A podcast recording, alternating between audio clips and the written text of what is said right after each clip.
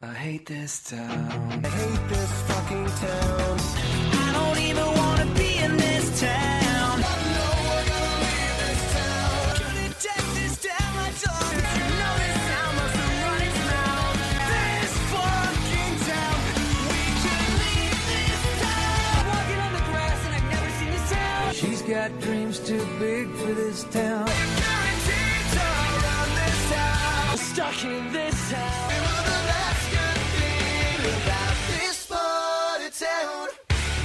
Hello and welcome to Gotta Play Really Soft and Then Really Loud, a dueling post-rock review podcast.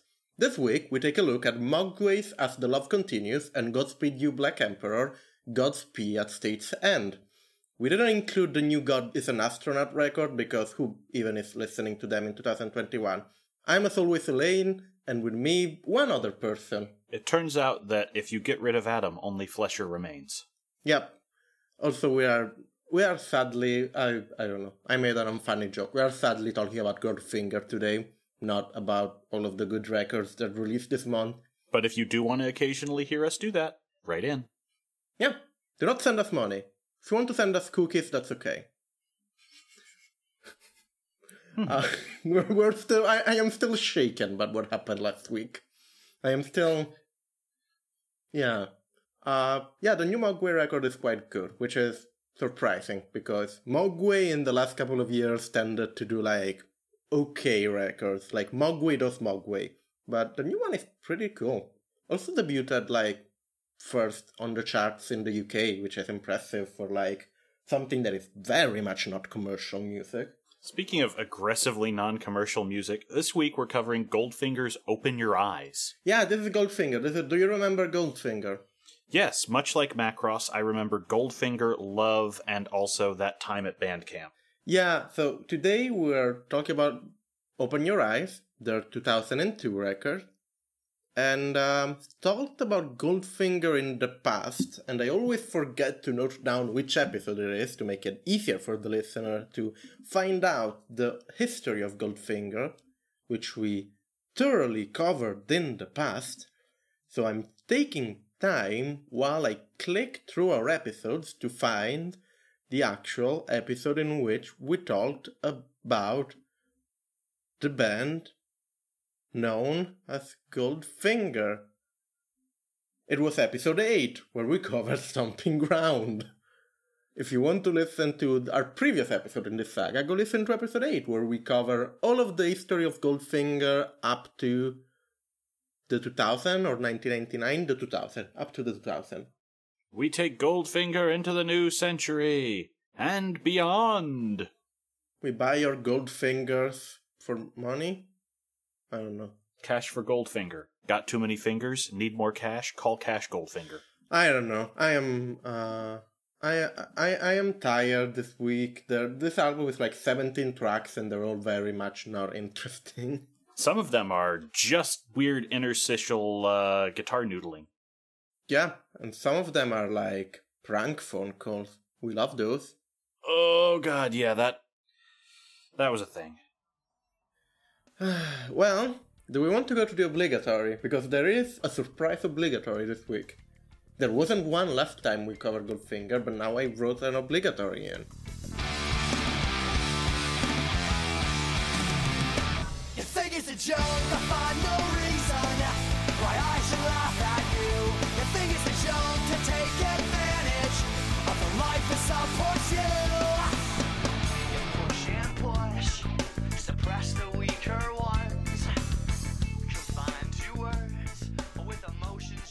It turns out that we have to talk about the thing that's pretty terrible about a band.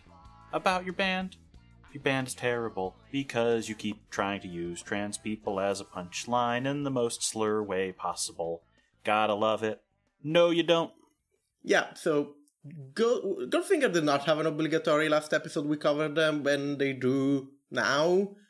Like this is their second record. Like we, I, I give a one record transphobia pass to every band as long as it's like in the 2000 spirit. Well, I guess you know people hated us in the 2000. That's fine.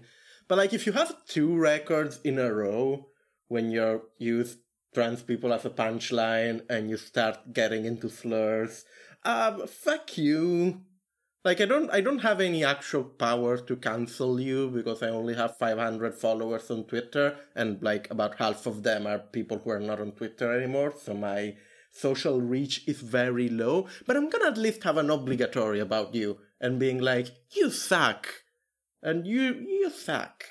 Fuck you Goldfinger. Now you get an obligatory. You know what you did. They do.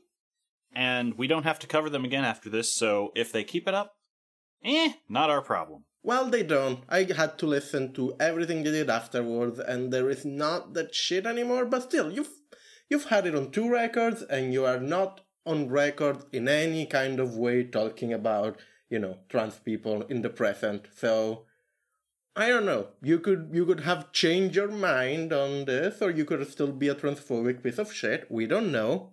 You know, while in doubt, let's cancel Goldfinger. Hashtag cancel Goldfinger. You're, you're just on a cancel crusade this week. I I'm gonna cancel everything. Fuck it.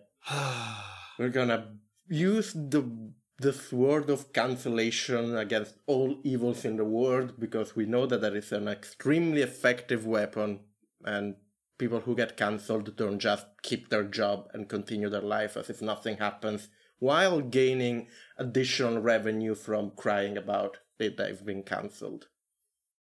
Hey, Ellie, I have a terrible question for you. What? Who's the Nick Robinson of pop punk? Oh god. Uh I don't know. I don't want to think about it. Here's the difference. Most of pop punk has actual lawsuits involved. Yeah.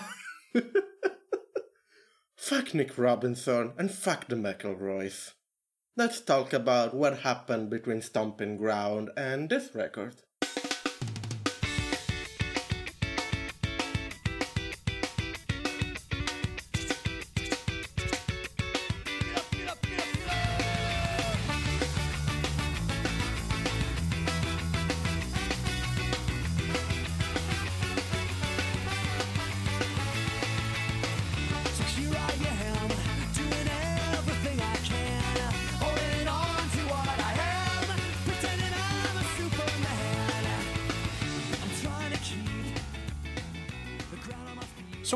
Left off with Goldfinger in the year 2000, coming out of Stomping Ground, their last album, with a couple of well performing singles and a massive boost in popularity due to this fresh young game called Tony Hawk's Pro Skater. After the success of said album, and the international success of their cover of 99 Luftballons, Pretty good cover. it is. I actually uh, think it's almost as good as the original. Yeah. Goldfinger is catapulted into a European tour with beloved acts of the era like Mest, the Bloodhound Gang, and Eve 6. After the tour, Charlie Paulson, which is the guitar player, the really distinctive one in the band with like the bald head and the va- vaguely like horror-y look, leaves the band to, from what I figure, try for an acting career, which will mostly be like small roles in TV shows. He is replaced by the Unloco guitar player Brian Arthur, which is playing on this record but also will eventually leave the band. Okay, wait. Yeah? Wait, wait, wait. Yeah? You didn't tell me almost all of his TV appearances were on FX in the 2000s. We discussed it last time we talked about this. He was in The Shield, I think. The Shield, Wanted, Justified? That's a string. Wow. Even if it's one episode each. Yeah, let's say that his acting career didn't really take off. No, but that's still decent, solid uh, places. 99 Red Balloon will also feature in Our Lips Are Sealed, Not Another Teen Movie, and Eurotrip. Did you see? I think I linked it to you. Yes, The video going around that's yeah, you know, your favorite movie from the twenty the two thousands and revisiting it. yeah. Yeah, um, that's what I worry will happen if I revisit Euro Trip, which I do remember being incredibly funny and like that same sort of weird, wholesome, horny, but also, mm, I don't know that I want to revisit it. I would do a special episode about it, but last time we did a special episode about film, our downloads tanked hard. So I don't know about that. People don't want to listen to us talk about film, apparently. We'll have to give it another try sometime just to see. Zack Snyder Cut episode. I will do a Snyder Cut episode with you. Uh, There's a man in that film named Steppenwolf, and that is music related. I love, well, I hate, but I also love how in the Snyder's Cut, Steppenwolf gets to look at the camera very sadly about four times in the film, and it's completely and utterly ridiculous. Yes. Anyhow, while this stuff is happening, Mojo Records, the label under which Goldfinger has been under all this time, gets sold to Jive Records. Mojo had strict ties to Universal, which helped Goldfinger get some more coverage and some more, you know, distribution. This ties immediately dissolves once they are sold, and they are joined with medium-sized indie label Jive. Goldfinger's contract follows the the merger and is still in Mojo, which means that overnight, basically Goldfinger lost the commercial push and reach that the ties with Universal gave them. In the midst of this, they start recording their next record, Open Your Eyes.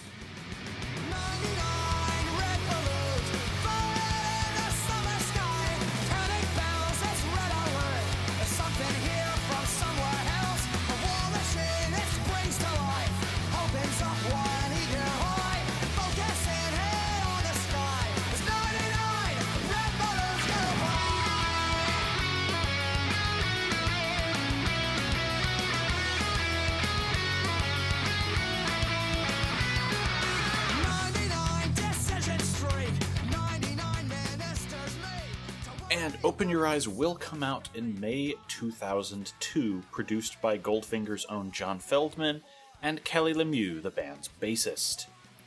Nobody really spoke about the recording of this album, aside from the fact that this is the first one where Feldmann got political with your favorite quote. The last three years I've got into animal rights. I've been a vegetarian for five years, but in the last three years I've really researched and learned a lot about how cruel animals are treated. I don't want to be a preacher. We'll never be Fugazi, but I realize that people will listen if I'm on stage singing about it. Yeah, we should introduce Feldmann to the furry community, so maybe they'll turn around on, like, trans right and shit. Like, see, trans peoples can be animals too. Sort of. Or will he just give up on food because someone has a plant sona and he's like, oh no, what have I done? Uh, Sadly, by 2003, ska as a whole pop thing is dead. No one gives a shit about ska in 2003. I'm sorry, I like ska. No one gives a shit about ska in 2003. Yeah. So this will be the last Goldfinger record that will even come close to charting. It pops up on Billboard 200 for a single week, and then it's basically gone forever. No one remembers this record, no one cares, and yeah. So, we can talk about this record, and after we talk about the record, uh, we, as always, as with all of the last times we encounter a band, we can talk about what happened, everything that happened after this record. Because I hate myself and I had to research this, and Goldfinger is a very boring band. This is not a Phoenix TX situation where everything that happens after their last charting record is super fucking interesting. This is so boring, and I had to listen to all of their new records You did not have to do that last part. my integrity as a music journalist, I cannot even say it with a straight face, but uh, says that I need to do all of this shit for the sake of pop punk historianicism. I see. We are a serious podcast, Fletch. We are preserving the history of pop punk forever in the public memory. If we don't do this, no one will. Maybe no one should. we never stop to ask ourselves if we should after we realize that we could. This is genuinely one of those episodes that makes me think, why did I start this podcast? There's nothing interesting about this shit. Anyhow, shall we talk about this 17 tracks, 30 minutes record? Let's do it. Let's go home.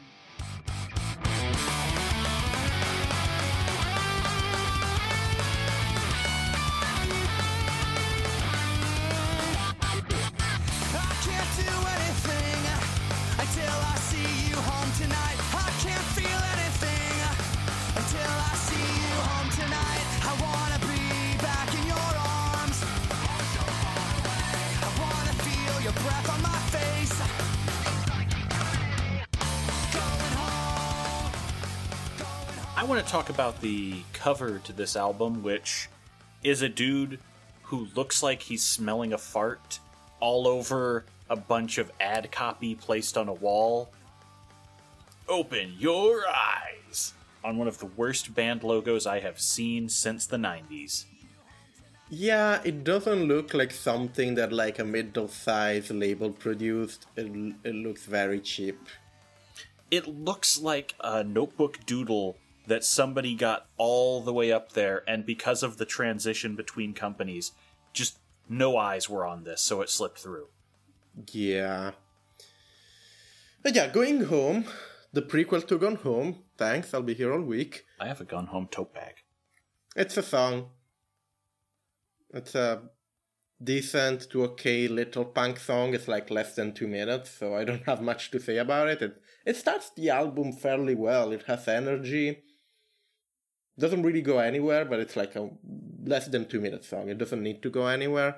Again, this is 30 minutes for 17 tracks. I will not have a lot to say about all of the tracks. This is fine. It's a good start. Starts with a bang. One actually one of the best on the record, I think. A good opening is exactly where I came from on this. Because, yeah, it's a burst of energy to get me attentive and then doesn't overstay its welcome. And we move to Spokesman, the next song, which probably will have more to say about.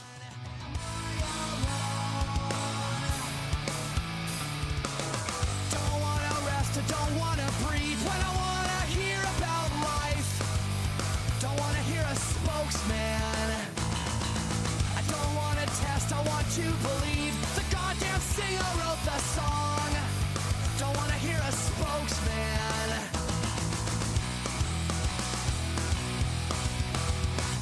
happened to integrity? I don't see it on MTV. All I see is choreography. And I'll never be a dancer. Oh, yeah, this one's. This one's real bad because it turns out that people who have just been in a major video game and gotten their biggest spike in popularity ever do not get to talk about how now all the music is selling out and it's like spokesmen putting things out, not lyrics written by the singer. Yeah, but you see, Fletch, they will never dance in their music videos. Because dancing is bad for some reason. Also, whatever happened to puberty, bad skin and insecurity, and who the fuck is Felicity? Okay, if you have to call out the actual stuff that teens are watching instead of listening to your music as you age, you have failed. You are no longer hip. also, this criticism comes from a band which most of their catalog is like relationship songs, so I don't know what the fuck you're talking about. That's what you are doing, dude. Like, you're. Here's the thing, and I hate this shit. Like, you're not. Like, Goldfinger. I'm gonna talk directly to you. Mr. Goldfinger. Mr. What was the name of the villain in Bond? Arno Goldfinger? Arlo Goldfinger? Arlo. Mr. Arlo. You're not. You mentioned this in your interview. You're not Fugazi. You're not some counterculture niche band that's trying to push forward the medium of music or the medium of punk rock. You're a ska band who got big during the ska music trend thing. And then the music industry spat you out because ska was relevant for like two years. I get that it hurts. I get that it sucks that you had two years of being fairly on the up rise, you know, fame wise, and then they sold your label to fucking Jive, but you don't get to talk shit about everyone else because of this. Ellie, I just had a terrible thought that I have to share with you now. Okay. They say they're not Fugazi. What if they tried going in an art rock direction? What if one of their successive records after this was Goldfinger, You Black Emperor? I would be in for that. I'm always in for weird terms. So, yeah. Yeah. Maybe that's what they needed, but they seem to have just reinvented themselves as hip dads, so I guess there's that. All of the records are the same, which is not bad. I will mark that. I don't think they ever made like a horrible record. Like, this is not horrible. This is unremarkable. But yeah, everything they did after Stomping Ground is sort of unremarkable. And even Stomping Ground wasn't great. Just in general, if you want to listen to Goldfinger, listen to Hang Up. Hang Ups? Hang Ups. Which is the record with Superman on it, and it's just like it's a solid little ska pop record. Stomping Ground is fine. Everything after that is just like, do you want more of this? Because it is more of this, it's just not as memorable and not as catchy, but it, it's sort of unremarkable. But if you're into the genre, if you're a fan of the genre, as CGN will say, um, yeah, I guess. Uh, musically, Spokesman is flimsy. I don't like it that much. The verse is really basic, and the chorus is, as a lot of the chorus are, really below average for Gold, for Goldfinger. Like the last record had a lot of really catchy choruses. This record, not quite.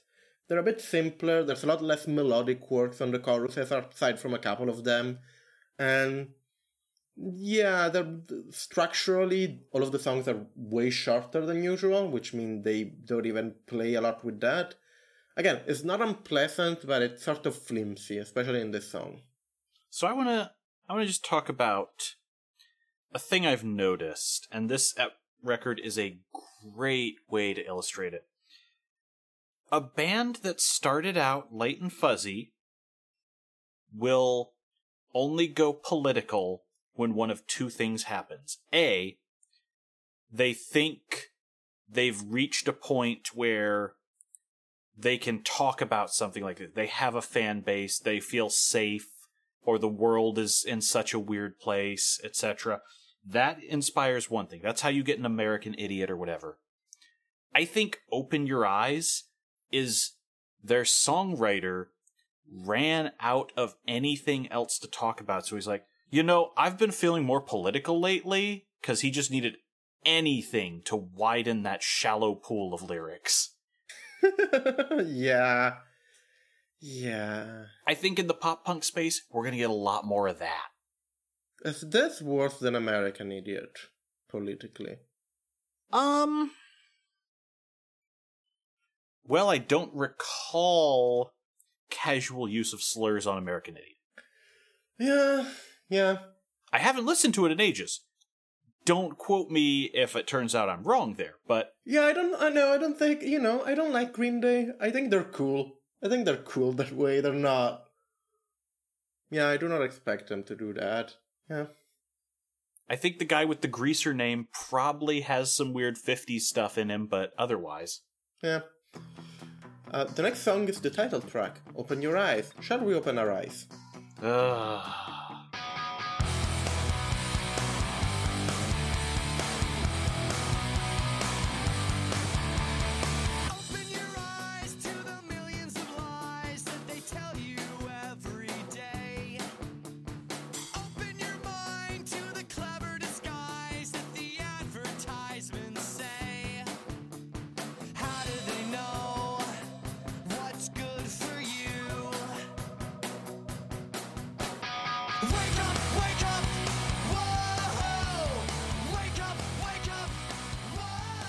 Anti-capitalism, anti-capitalism, in the most milktoast way, in the most milktoast way. Wake up, sheeple. Open your eyes, sheeple. The the hilarious thing is that uh, apparently this is supposed to be about animal rights, but he doesn't ever give anything more concrete than a shot to the head so you are fed. Everything else is just talking about ads are bad. And it's like, oh, this this message really did not come through. Yeah. I mean, it's uh, it's against ads, which I guess that's why I was asking about Green Day because this is Green Day level of political thought. it's just like ads bad. Green Day did go a little hard. Again, I will point out the cops are bad on warning. Some of the stuff that's anti uh, the terror alert system, just starting to get towards that. We've been down a slightly harder road with Green Day than we got on this. My dude is trying to be a, villet- a militant vegan, and he's not even coming as hard as the Simpsons episode with, I won't even eat anything that casts a shadow. Uh, yeah, I didn't realize this song was supposed to be about animal rights. That just sounded like a very milk toast capitalism bad song. Which capitalism is bad, but you need more teeth. Like you, fucking hell, listen to the Suicide Machines. They're great. I'm sorry that the only record we had to review of the Suicide Machine was the really bad one because uh, they're good. They have good political messages and good like hardcore music, and you should be listening to the first two and the last, the latest record of the Suicide Machines. They're a great band. Two final thoughts on this. A, apparently I wrote this down as open your eyes while I was writing the notes, so good on me, past self. I really was paying attention to this one. And uh he's screaming and going all in. He sounds like he's getting mauled, but the lyrics do not back up the rage. Hmm. Yeah, I don't know. This is very but. It has the grimy guitars, the dark muted verse, and then it explodes with the grimy guitars. And it's like, it all sounds very but in a way that I would enjoy. But the chorus sort of doesn't work. And like, this song specifically feels like Feldmann doesn't really know yet. I don't know if it will get into more but stuff in his production work later. But this does feel No, he he does the song about the butt stuff later. fuck off. uh, yeah, it feels like he doesn't really know how to produce this kind of butt grimy music because you need a wall of sound when you're being butt, and like the wall of sound is not there. This again feels the production feels as flimsy as a pop punk song, and it shouldn't be on this specific song. We've listened to way better bat music in this podcast. It's true. Remember when Jimmy Eat World went bat? That was a great song. Yeah, it was one of my favorite tracks on the album, I told you. Uh, yeah. Open your eyes. Or not. Keep them closed. It's just the the front cover goes harder than this track does. Well, that front cover surely was a decision. Are we going with this as our transition?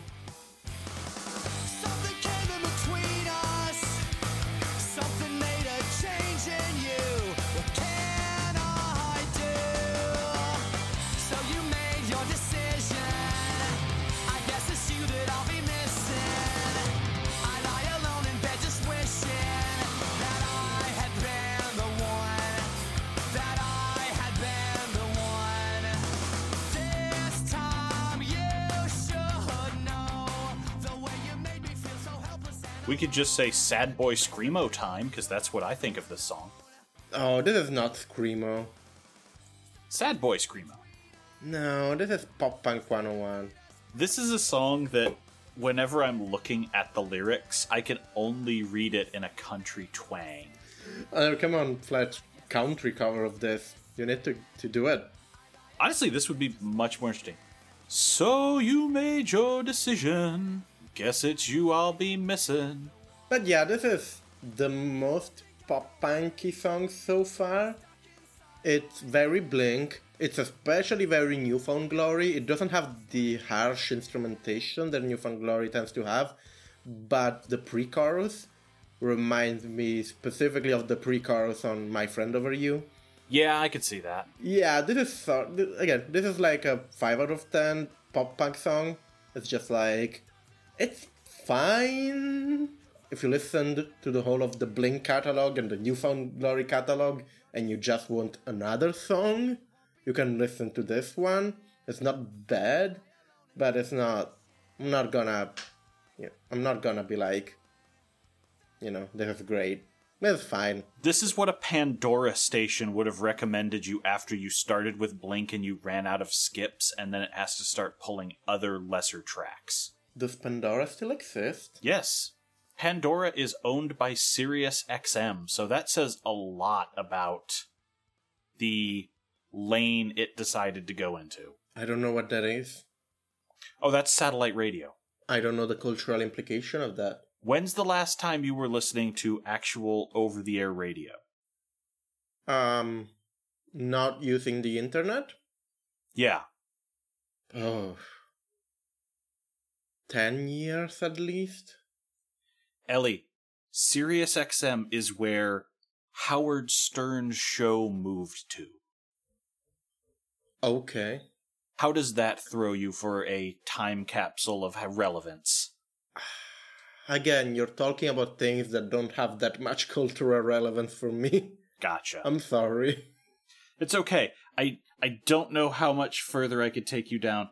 Satellite radio is a shrinking market because it is the radio from the airwaves, but you pay for it. Oh, Yeah, it's subscription only. how does it still exist? Uh it does less and less each year. How did it ever exist? Well, once upon a time, they thought that it was basically going to be like the cable of radio because with the FCC cracking down, thanks, Clinton, we have to do something about this. Yeah, you cannot play Spunk Punk on normal radio. Yeah. But we're not there yet. We're we're at decision. Yeah, do you have anything to say about Decision? This is three minutes. This is a weird choice for this song to be three minutes, but it's fine. No. It's the okay. next one is a weird choice to be three minutes, because now we have to talk about dad. Ah, say this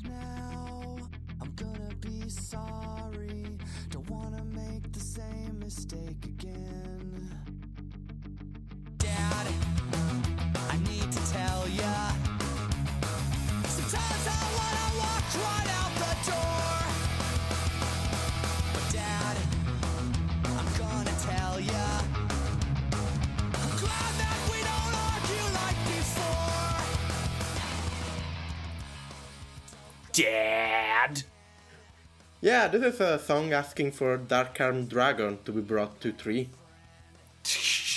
Here's a joke for like anyone who plays Yu-Gi-Oh, which doesn't include me. I just got this through osmosis by watching YouTubes about it. It turns out, if it was gone, we would miss it because our life points would be a disgrace. Yeah, but I, I don't have. What is this song, Fletch? Talk to us about this song. So, this is a track that's very clearly aiming for emotions because. And I did not find a story about this, but I can read between the lines and say one of two things happened. A. My dude's father tried to reconnect with him later in life because he's now a big pop star. And he's just like, no, Dad, no, it's too late. I grew up. You, you're way too late for this. Or it's just, I had a bad childhood with my father, and I don't want him dead, but like, I also don't want him in my foyer or at Thanksgiving. No dads at Easter. It's a weird mixed feeling song that's going for emotion, and it's, uh. I don't know, it didn't give me any emotions. it, it's aiming for emotion. They clearly think they're very deep on this record, but this is just barely three minutes. And that's with a long butt rock breakdown in the middle that underwhelms the entire song's tone. the whole song has this very, you know, emotional talking to you song, almost like a story song. It's very soft, very measured, very minimalist. And then they just get butt on the bridge. And I don't know why. I don't know what series of decision led to this whole song. My dudes think that they're doing November Rain, but they're actually just doing, well, we're gonna get to the track that. The, the funny thing is that later they will make fun of nu metal with a specific track and like you're doing a lot of nu metal things and ironically on this record with how butt and grimy some of the songs get. This is definitely where I started to really go from, oh, this is. This is perfectly alright, serviceable. It's another Goldfinger album, too. Oh god, what are you doing, Goldfinger? Yeah, I mean, it's 17 tracks. But multiple are under a minute. Yeah. Alright, let's go on to Tell Me. Tell me what it's like to be with you. Remind me of the things we used to do. And tell me that this time will never end. Tell me what it's like, tell me again. Every time you stay,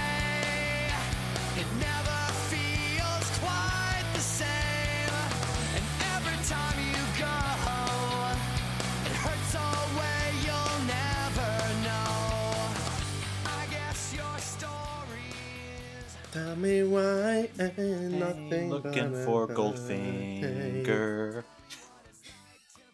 Sorry. the tragedy of that I don't know, I probably talked about this already. The tragedy of that era of boy bands is that I like how people are like sort of like rediscovering them if you read on Twitter and shit, because a lot of those singles are really good, but those albums stink. Like the singles were really good and everything else on those album were filler and was really bad and like really weirdly produced and really clearly rushed out, which annoys me. So many of them came through these same producers who were just trying to make generic pablum for teen girls, cycle it out every few years, and keep the train running, possibly with abuse. Yeah, there's that whole documentary Netflix did, which is not great, but it's interesting. Well, not Netflix, YouTube did the documentary. Oh, okay. I thought I remembered seeing one on Netflix, but maybe I'm mixing it up because if I'm going to Netflix for documentaries, I'm probably a little high or sleep deprived and just need something, anything, and I'm all out of ideas. There's a YouTube documentary about the guy that like financed like Backstreet Boys and uh, NSYNC. Yeah. And it's not a great documentary like it's like you know one of those documentaries that is just like oh you you really have an angle and you're really going really hard on like pushing that angle which doesn't say, doesn't mean that the angle isn't true but there is clearly a lot of editorializing here which is eh. I'm gonna throw it out there. If you want to hear a better take on the story of Lou Pearlman and all that crap, just go listen to excellent podcast Lie, Cheat, and Steal cover it. no okay that sounds interesting i will probably do that Very good show. It is two comedians who just discuss liars, frauds, and bullshitters in their own words. Hmm. and their question at the end of every episode is, all right, is this scam, whatever, worth it? Would you do it? Like, how much harm is it? Did you just rip off a rich guy for some wine, or did you con the entire pharmaceutical industry into thinking that you could make blood magic happen? It's it's fun. Yeah. Uh, what song are we talking about? Tell me, which is why I told you about the podcast. All right. Um, no. There's like only two minutes, and it's like this bouncy, really upbeat, vintagey pop song. It's got a very surf rock sound on the guitar. Yeah, and it's also like it's fine for the first 10 seconds and then you just realize this is like two minutes of like one bit of the song. It's like super repetitive and again it's not horrible but it's like uh, no. They think they're really deep at this point on the record, and we need we, we, we need some cheering up at this point right? After all this heavy to- heavy themes that they treated us to Um, When you tell me to cheer us up and tell me doesn't cheer me up, it's just vaguely annoying. Yeah. It's only two minutes, but it's still vaguely annoying. It's one of those things that it feels like a yo-yo relationship song. I don't know if it's a breakup song or just you're this person who's constantly in and out of my life, but it doesn't really land any of it and it's all to this beat. That sounded like the Psycho theme. God, I wish they could write the psycho theme. Uh, then we go to Liar, which is like an interstitial. I don't even want to talk about it. It's like 20 seconds. I don't care. Do you care about Liar? Uh, this was the first time on the album that I was just going, why is this not better song with this name by another band? I just started thinking of Henry Rollins. Then I stopped the record and listened to the Henry Rollins track. Okay. And then we go to January.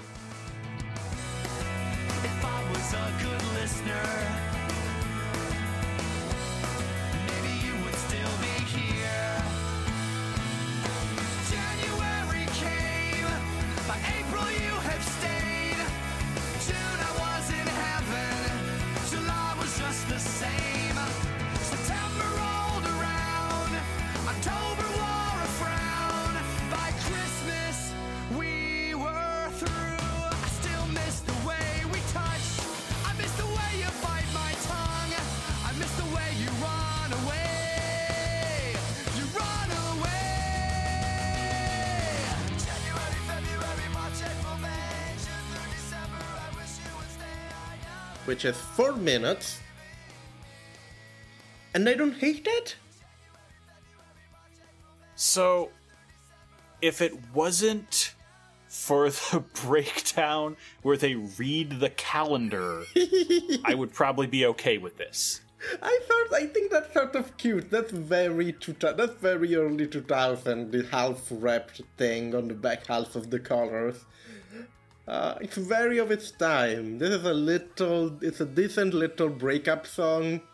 They change it up a bit sonically. It has this muted twinkly guitars in the verse, and then it moves into a more pop rock sound in the chorus. And it's sort of fine. Like, it's not a standard breakup song number 325, but it's fine. Like, has some backing vocals giving it a bit of, like, dynamicity, the dynamicness, whatever that word is there's this half wrapped thing on the back half of the chorus that's really dumb and like sort of very 2000 and um, uh, sort of endearing. And it's good. Like this is more their lane. This is not them trying to be political. This is not them trying to be deep. This is them being like, my girlfriend left me. I'm sad, but now I'm not sad anymore. And you're like, yeah, sure, sure. Despite me coming out swinging at it, I will say, third best track on the record. Okay. This is basically just reminding me, I think I'm a little harsher to it because it reminds me of that Joseph Gordon Levitt movie that does not hold up, 500 Days of Summer. It's doing the very same thing with the time puns and, oh yeah, everything's going down. Not our worst breakup song by a mile.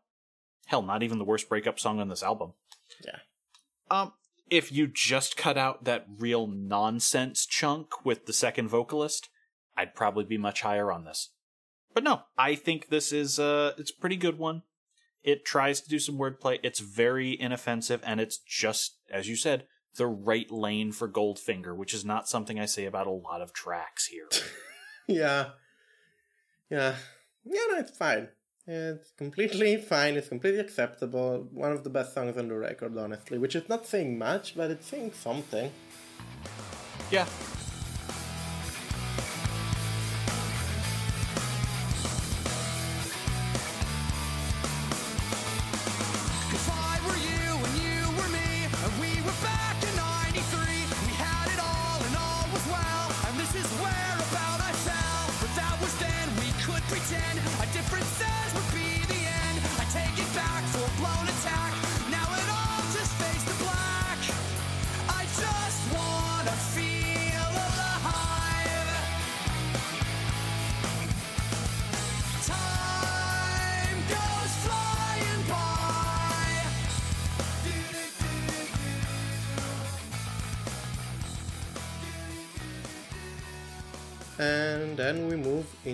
Happy, which has starts with very New Found Glory energy, and then it becomes Hanson with the toot toot toot.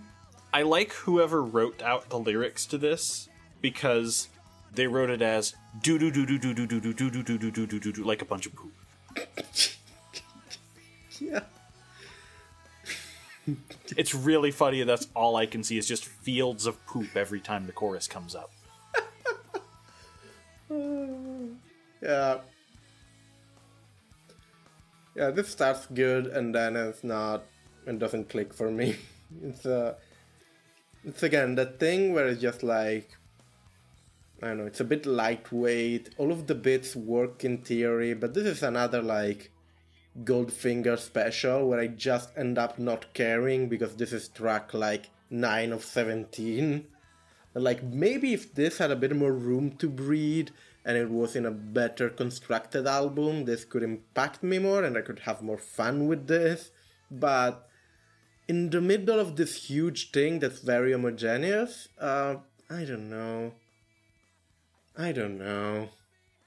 I, don't actually know. stopped this track after the first chorus to go listen to the Fischerspooner song of the same name because I needed something that had actual meat on its bones.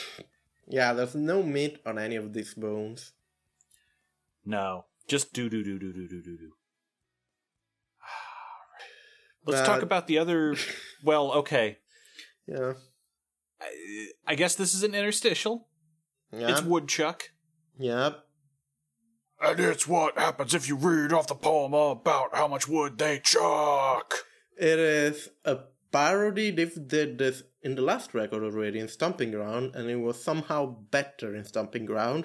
It is a parody of nu metal in a record that actually has a lot of butt energy in a lot of places, and ironically, so I don't know what you're parodying here, uh, where they just play really loud nu metal music and uh, a woodchuck chuck wood if a woodchuck would chuck wood thing at the lyrics and they are growled with very nu metal energy. And does anyone care? I don't know like this is supposed to be funny and i'm just like "N- n- no. I'm not even a fan I'm like i am the first person who will laugh her ass off at nu metal right? Nu metal is funny but when goldfinger makes fun of nu metal it just be everything becomes lame. Everything becomes just like sort of meh. I don't know. If you want to see someone making fun of nu metal in a funny way, uh, watch the watch the video, the bowling for soup video for the girl all the bad guys want, who just parodies a bunch of nu metal video, and they're like, "That is an actually funny parody of nu metal," and the song is also decent. But yeah, this this is not it. This is not it. If we you want a parody of nu metal, someone should tell someone should tell Goldfinger that they're not Weird Al. Yeah. Yeah. I. It's very weird that we're doing these albums when Goldfingers had a resurgence during the whole pandemic, just kind of being like, you're fun, crazy dads who've all got guitars. And it's like, what got you from this point to where you are now? Is it just trying to recapture those glory days? Is it you finally got over yourself? What happens there? So I, I look forward to you telling me after we finish this record. Well, mostly like John Feldmann, like worked for about twenty years as a producer behind the scenes, which I imagine mellows you out. That's true. Like not having the the spotlight shown on you all of the times probably is better for your you know view of the world and self image and everything else than just being a rock star for as much as Goldfinger were rock stars. Also, if you get married and have an actual kid, it means you can't write breakup songs every third out track. that is also fair. Yeah. Ah, it's your life. Is it a Sonic song? Oh, see, you think that, I think talk talk. But you're living like you haven't got a clue. It's your life, and I realize you're living out your dreams. But the end just might be closer than it seems.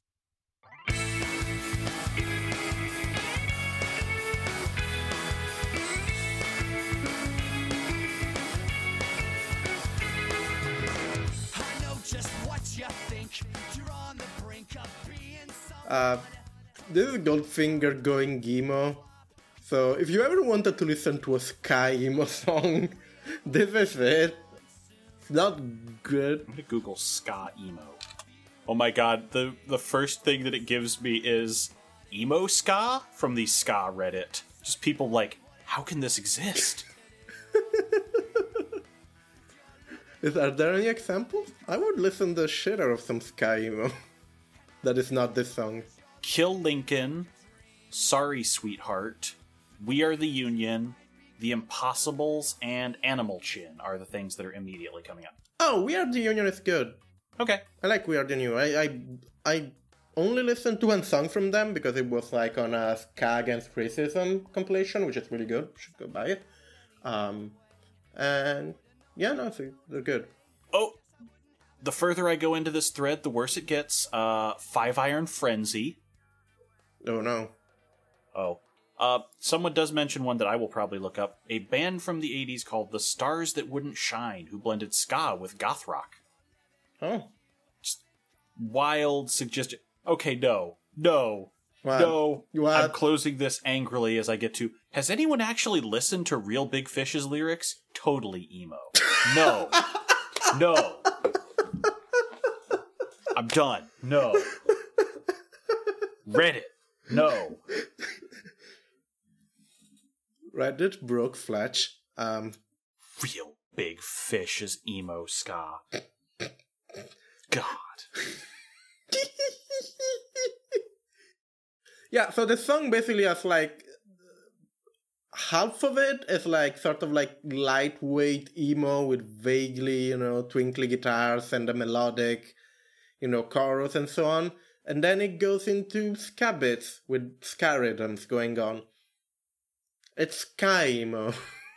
This song feels weirdly pro suicide or self destruction from the lyrics. yeah, I don't know what the lyrics are about. It's definitely got some places. It's your life, and I wouldn't tell you what to do. Well, I realize you're just living out your dreams, but the end just might be closer than it seems. yeah. Ooh. There's a lot of interpretation to this lyrics, and none of them are really that good. You're on the brink of being someone, close to the top, but will you flop? Who's gonna love you if you hate yourself? Maybe not you, cause man, you keep telling me that, like, quit getting, quit looking over that edge, huh? Huh? Sure would hate to see you trip, huh? What the fuck? This There's one of the song lyrically that the fact that you cannot really tell what's going on in the lyrics is the only thing that makes it not awful. It's just like, I'm pretty sure if I knew what this was about, I wouldn't agree with you, Goldfinger, but This has needed a second pass in the writing room energy. But then again, like Goldfinger is not known as a particularly lyrical band, as we've seen in the in their attempts at politics. Politics. But they just think they're so deep on this album and it kills me. Look, we, we, we realized when we're on stage, we can send a message to the people. This will not imply that the people will understand our message, but we can send it. So bad. Alright, speaking of so bad. Yeah, let's talk about Spank Bank. And just for the listener, content warning ahead for the next musical clip, because it does have a transphobic slur in it, which is not great, but we'll talk about it.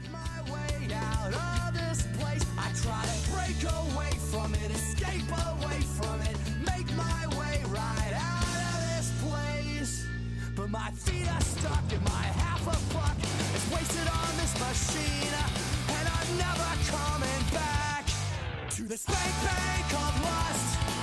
Gay, spank, by curious, just makes me furious. Spank bank of lust. 32 channels, I don't wanna see a she-male fucking. Maybe I do. Or maybe once in a while. We're here. Yeah, we're here.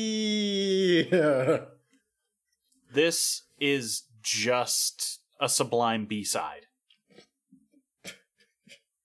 It's the transphobia song. Transphobia song. Transphobia song.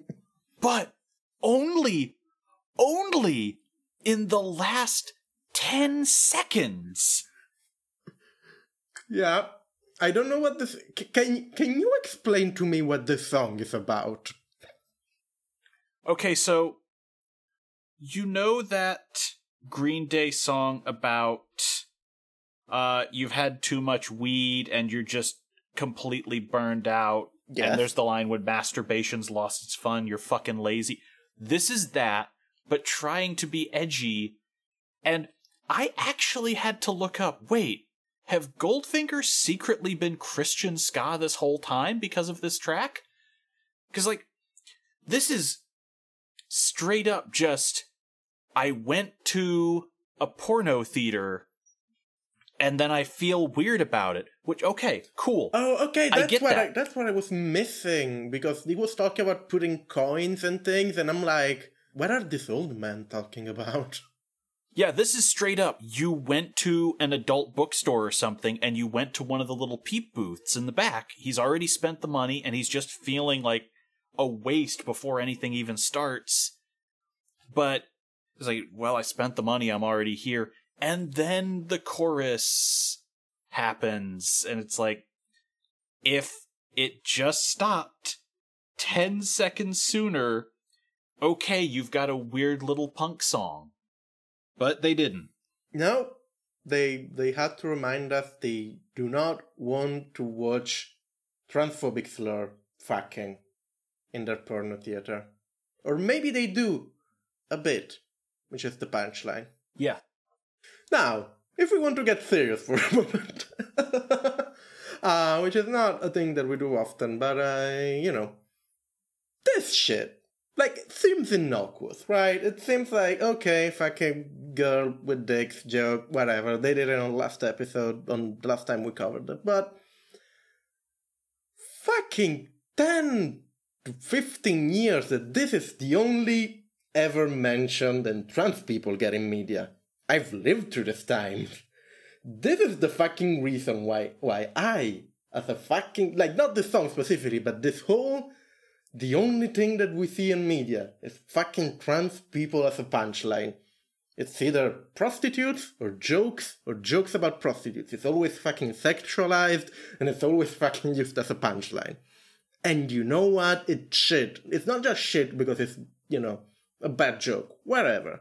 You can make fun of everything, but this is why so many people, including me, this is my personal experience.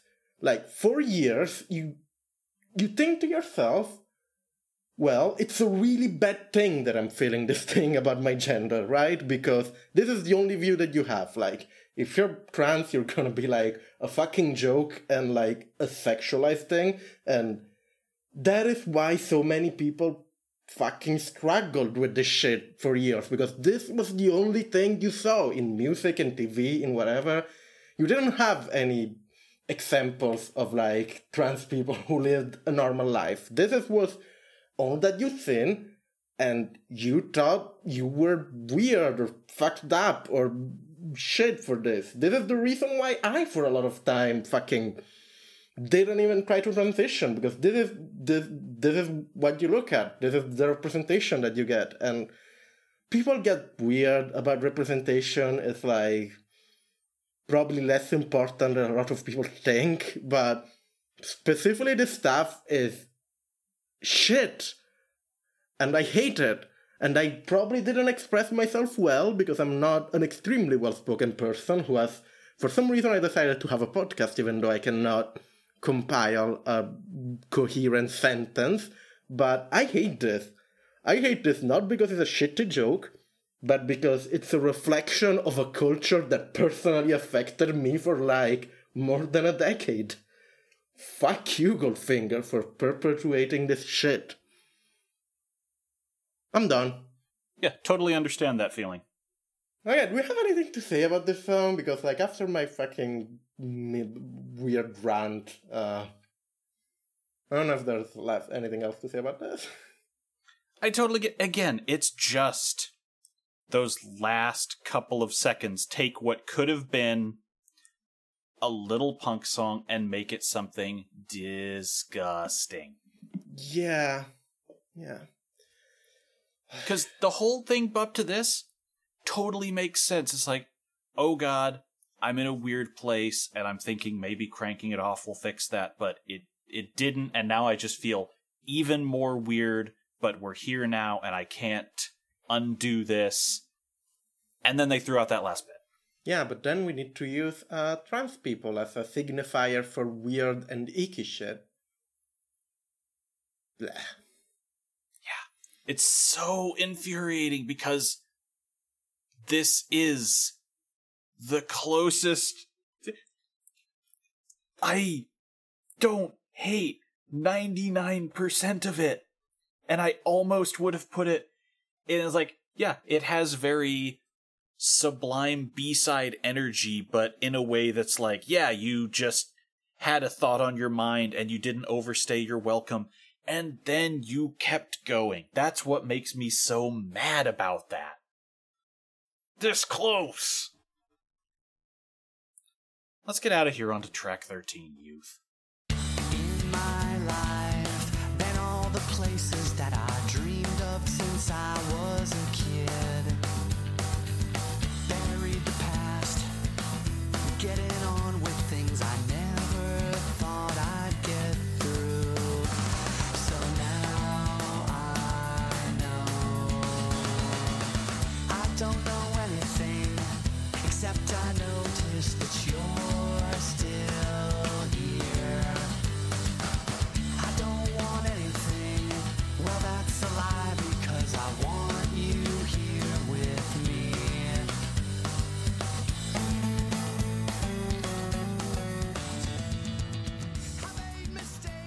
Uh, what is this again?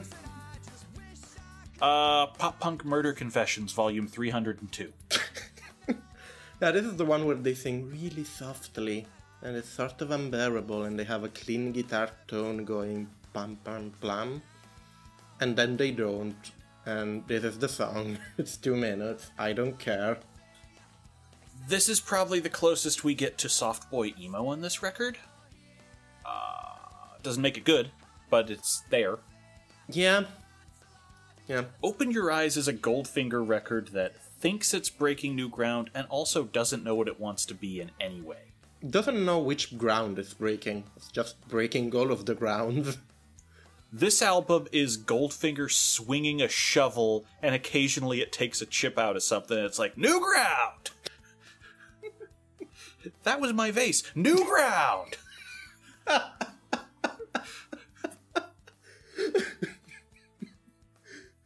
Uh, yeah, this is not a great song. This is not a horrible song, I just don't have anything to say about it. The only distinctive feature is that it's sort of soft at the beginning, and it's not. Goldfinger is not a band who's been built to do soft. They cannot do soft. Also, this dude does not get to talk about how he's maturing and growing up. Yeah. Do you think do you think this track is a love song to one of their wives? Because that would be really funny. I, I don't haven't I haven't looked at the lyrics for this. Uh, I don't know anything, but I notice you're still here. I don't want anything. Well, that's a lie because I want you here with me. Uh, uh, that's pretty cheesy. Yeah, That's pretty cheesy. Like, and I like cheesy, but this is not. good. this is like, uh, this is the durian of cheeses. yeah. The portrait of Dorian Gray. Is that a joke? No. Ooh, no, that's probably a thing you can do. Anyhow, let's talk about Spirit of the Radio.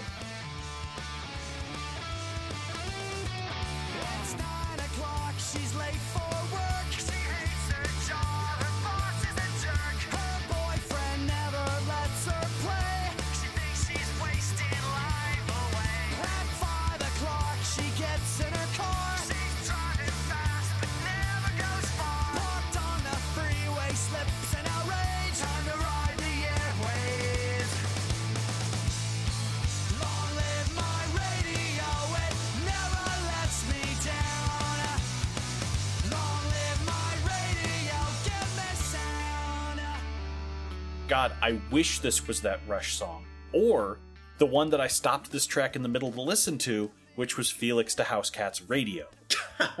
no, I stopped this to listen to Spirit of the Radio because that's the best song about radio ever. Yeah, it is pretty up there. Really, it's just that solo that really kicks it up a notch. Yeah. I like radio. This is like sort of one of the best of the record. It's a beat. It doesn't have anything horrible going on. It has the rhythmic scatting going on, but it's not too pushed. The chorus is fun. It's actually one of the catchiest on the record. And you know, radio appreciation song. They're nice. There's Yeah, not this was my this was my number one track. like I don't even have to say I, I don't even have a lot to say about it because this is just like a nice catchy song. But this record actually, unlike a lot of other Goldfinger records, this doesn't even have that many like catchy pleasant songs. Like this has a lot of them trying weird shit, and the weird shit doesn't work. And this is like this is comfortable. This is Goldfinger. This is what Goldfinger does, and they still they're still okay at doing it. Radio is a fun song. This is a very chill. Lady gets mad at her partner, goes out, just drives the highway, blaring music, and cools off. Yeah, I get that. Yay for radio. It's pretty sick. Let's go to Fuck Ted Nugent. Fuck Ted Nugent,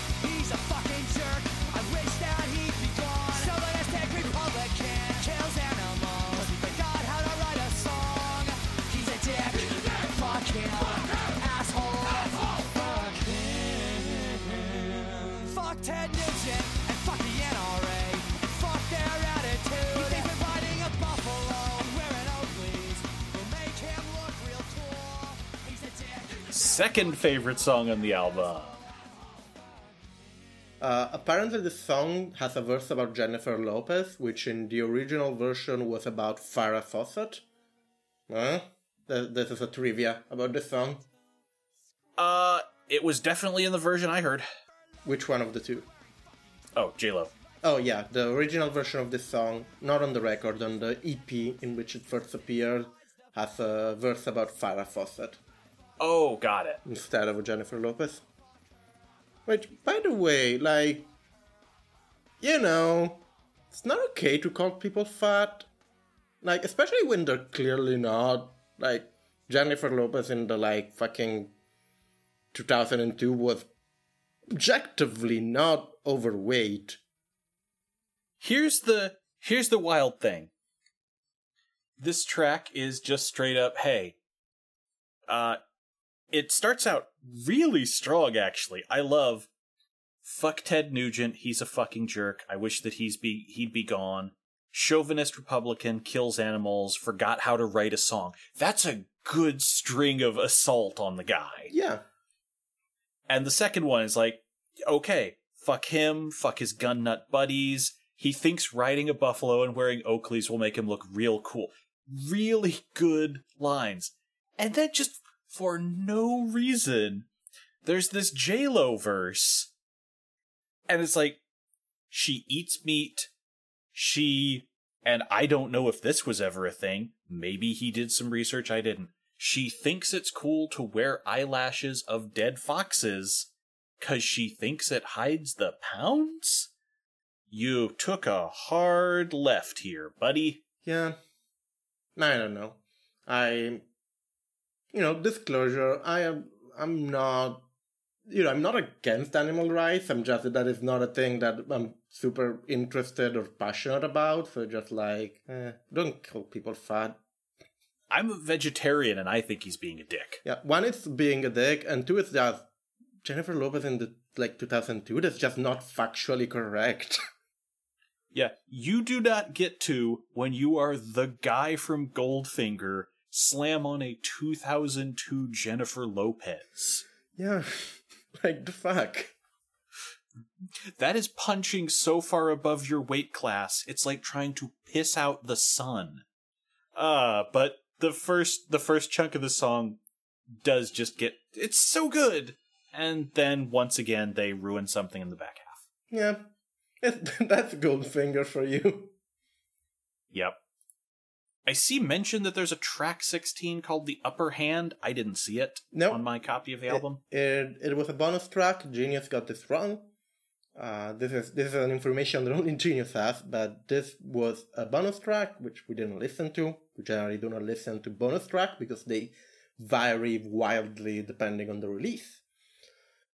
Yeah, I will only look them up if it's like, hey, they covered a song I like and I just want to hear it. Wayne Gretzky. The only man I'd have sex with, Wayne Gretzky. I'd be intimate with Wayne Gretzky. I think he's kinda sexy, Wayne Gretzky. I wonder what he looks like naked. But yeah, the last two tracks are Von Spronkel and Wayne Gretzky. And I feel we can discuss this too because these are like funny haha tracks and I don't I don't think there's anything to go in details. So do we want to discuss these two things as a whole in general? You could definitely skip prank phone calls because prank phone calls is just what if we played you the audio from a crank yanker skit except there were no comedians in the room Yeah. and it goes on for a while It it's like it's longer than some actual songs. It's like two minutes thirteen, the prank phone call. Did you wanted to listen to two minutes of uh, Goldfinger making prank phone calls? I didn't. the only people i will listen to do prank calls on a record are mike jones and the beastie boys Hmm. that's it I, I hate prank phone calls. I don't find them funny. I'm only giving those two exceptions because i've heard and laughed at their stuff and i don't play those tracks when i'm out listening to the music i just listen to them when they first came out That's fair. And then we also have Wayne Gretzky, which is an acoustic song about haha gay. it's a ballad about wanting to fuck a Canadian hockey legend. And even weirder, it's not the standard vocalist, it's Darrin who probably wrote this based on the lyrics and is singing it. It's very odd, especially after everything else that has happened on this track, and it's really weirdly in depth. While still being G rated. Well, this record did have a parental advisory sticker on it, so you know. Well, they do say fuck over two times. Goldfinger would say fuck. Don't let Goldfinger say fuck. Anyhow, Wayne Gretzky is a weird close for this album. Yep. Well, I don't know if it's that weird. This is the Donut Dan of the record. If it wasn't a ballad, I'd probably rank this one higher, because as it went on, I did start laughing. Okay. Like, Darrin Pfeiffer, stupid American boy. Wayne Gretzky, very handsome Canadian man. what is happening here? Yeah, I don't know. It it leans so far into absurdity that I can't hate it. I don't know. It's not necessarily my humor, but I get what you find in it. But yeah, this is this is this closes the record. And with that, we're we're done opening our eyes.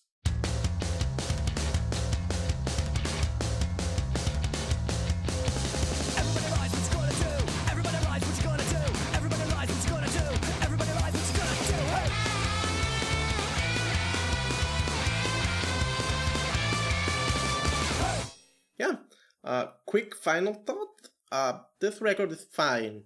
I don't hate it. I don't love it. Most of the songs are really weird, but they're not terrible. This is probably one of the weirdest records Goldfinger ever did. There are a lot of songs that I would not classify in the style of Goldfinger.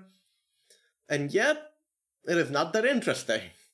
Goldfinger has a specific way of writing music that is very flimsy unoffensive aside from that one thing and just mildly pleasant unless you really want to go analyze it track by track this record is nothing two out of five I would definitely say two out of five. It's not so boring that we had nothing to say about it. I had fun clowning on parts of this. I got very mad at parts of this. But other than that, yeah, no, it's um it's- it's not the worst we've covered. It's not good. It's not I'm going to listen to this again. But I will also not caution you to stay away from it. Anywho, this is the last time we'll ever meet Goldfinger in this podcast. Well, we'll ever talk about Goldfinger in this podcast. So That's not true and you know it. I'm just saying, it's time for our favorite segment what happened after this record and where are they now?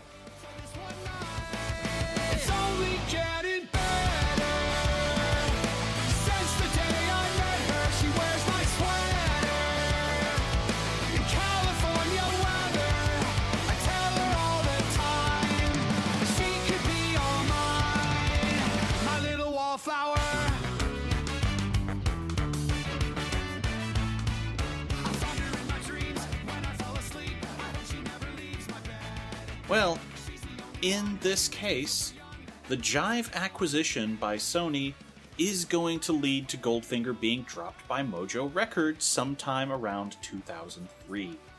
They will end up on the Maverick label and publish Disconnection Notice. If you're asking, this is the same Maverick label who was founded by Madonna to publish her erotica coffee table sized book. Which, having read that, having read that when it was new, it was definitely a conversation starter. Okay. Okay. Disconnection Notice is a bit more pop than their other releases and leans way less in the punk as a whole. Breakup record feel lyrically like uh, three quarters of the songs are about cry, uh, my GF left me. That's not great. That's not bad. It's not great. In the mid 2000s, Feldmann producing an A&R gig will go in full swing. By this time, he's pretty much a full-time producer and executive, which slows down the Goldfinger's releases, as they are not his main career anymore. Hello Destiny is the last Goldfinger record in a long while in 2007, published by indie label SideOneDummy, they will continue to play occasional shows with a rotating cast of musicians. People will sort of come and go from Goldfinger, given that it's not an active project at this point. Uh, eventually, even reintroducing Charles Paulson, the guitar player, the bald guy, for a couple of dates. What I'm gathering is that Goldfinger has one of the most sad, slow decline careers, getting kicked further and further down the record label chain each time. Yes, they will change label at every releases, and it will get more and more indie as it goes. Yikes. In 2015, Feldmann states that while there might still be an occasional tour, there will no longer be a Goldfinger that does things like release new records anymore. In 2017, the band reunites to release a new record called The Knife. No, not that The Knife, this is the disappointing one. 2020 sees a return of Lurch, aka Charlie Paulson, to the band, with a series of quarantine videos that we've discussed a few times, where the band plays nice, socially distanced versions of their most popular songs from home studios. Eventually, this leads to another new record with the resurgence and interest in them Never Look Back, which we shouldn't have. Anyhow, nowadays, they um, seem to be doing pretty okay for themselves. One of them is actually kind of attractive, so we can firmly say, knowing that this will not damage their careers, fuck them. Well, they as a band have some, you know, Goldfinger as a band has somewhat had a revival with the quarantine videos and shit, but Feldmann continues being like a music producer, basically, an executive. He has a hand in Blink 182's new material and many other things. I think he's currently working with Avril Lavigne, which, oh god, please save us from that. That collaboration from hell. He also continues being a very vocal animal rights activist. I don't think a guy who wrote this album could not be a vocal animal rights activist. That's fair. 2022, J.K. Rowling states on Twitter that Goldfinger was Harry Potter's favorite band, and he would always listen to Spank Bank to pump himself up before each game of Wizard Ball. I did not scroll down enough to see that note. So good on you for pulling that one out on me. Well, yeah, this is, this is Goldfinger. We've, we've talked about everything that there is to talk about this incredibly boring band. they never released a really terrible album. I think the closest that they get is The Knife, which leans way too much on the ska and reggae elements that I don't think they can pull off really. But I don't know. Hang Up is a good record. Everything after Hang Up is not super worth listening, but it exists and it's overall fine. I feel that we're a lot harsher on this record because we had to go track by track for 17 tracks, but this is not even terrible. They are consistent in making sort of like okay, decent, fun, forgettable music. And yeah, they sort of have this pop edge that sort of holds them down, to be honest. Like, straight up punk at least has some degree of aggression. Goldfinger is sort of flimsy, it doesn't even have that aggression, so it's sort of, again, very forgettable. They don't even have like an interesting history aside from Charles Paulson disappearing for like 10 years to go to do FX TV shows. Hmm, Good on him. Get those residuals, man. Yeah, again, the most successful member of the band is Feldmann, who basically got himself like a desk job as a producer and executive, so good on him. Uh, for what it's worth, nothing past Open Your Eyes has any transphobic shit in it, so what you gonna do? Yeah. Yeah. Yeah, this is it. This is this band. Where what are the bands that we completed? Where are the bands that we 100% in platinum? We should rank them at the end of every of this thing. Let's yeah, let's uh do that as we get through the years. Like let's rack up more than two first. Well, we have Zebrahead. We have Phoenix TX. Yeah. I think we're done with lit. No. Still one other record of Lit, and we have Goldfinger. So, I think Zebrahead is the best among these three. I'm gonna go Zebrahead, Goldfinger, Phoenix TX. Yeah, I have to give you that one because Zebrahead is far and away the best. Zebrahead, like, had rap in it that was really bad, but also, like, they did a Sonic team, and it's interesting to hear rap in pop punk. I'm gonna give it to Zebrahead. They were fun. Zebrahead definitely gets that. And then, yeah, Phoenix TX kind of bottoms out because, Because it's Phoenix TX. uh, yeah.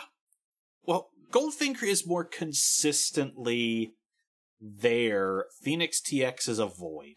Yeah. As here are official Gotta Get Out This Town chart. Zebrahead, Goldfinger, Phoenix TX, the three pop punk band. Well, good news. Next week we get another wild card, and they have a very brief album. So let's find out how we feel about Midtown with Living Well is the Best Revenge. I really hope Midtown is interesting because I'm starting to lose faith in this podcast after this episode. Same song, different chorus. It's stupid, contagious to be broken, famous. Can someone please save us from Pop Rock 101? So, this was the episode. I apologize for getting too real world politics and issues on that one song. This is not what I want this podcast to be, but sometimes these bands get me angry. Literally aimed directly at all of us. Yeah. Uh, yeah. You can find us at getoutofThisTown.com. You can mail us at getoutofThisTownPodcast at gmail.com. You can at us on Twitter at GGOOTT Sometimes we're the one doing the canceling, sometimes we're the one being cancelled. So, It's me. Just say it's me. I'm the one who speaks off. um, you can find us on iTunes, on Spotify, on Google Play, and everywhere podcasts are available. You can rate and review us. Please do it. No one ever does it. I know that there is at least like two people listening to us or whatever. We also have about 200 listeners from fucking Virginia because Fireside Metrics fucked up this week. So, hello, the entire population of Virginia who works at Amazon. Uh, glad you're here. I'm pretty sure you're bots, but if not, um, hello. We'll take it. Uh, and yeah, next up is Midtown. And do you have anything to plug, Fletch? You can find me at hellscaper.com, which is freshly revamped if the artist has finished by the time this episode comes out. And you can find me at ACC The Moon on Twitter. And um, we do not have a Patreon, but I don't know, go donate to some fucking trans charity organization. I don't have a joke this week. Do something good with your money. Have a good day, everyone. Here, I'll put it in SNL format. Call your senators and demand that they do something for the trans people and that they know about the lesbian characters in Sailor Moon. They don't know. they don't know. Well, that's that's because they changed it for the US version. They're not cousins. They're not cousins. Yeah, that would be awkward. Uh, yeah, good night, everyone. See ya. What's on your mind? Not like I've got the time to stick around. I'll catch my flight, make like a pop punk kid and get out of this town. What's on your mind? There's no point left to keep your image down. Let's terrify. I'm sorry. That was probably one of the worst jokes I've ever done on this show.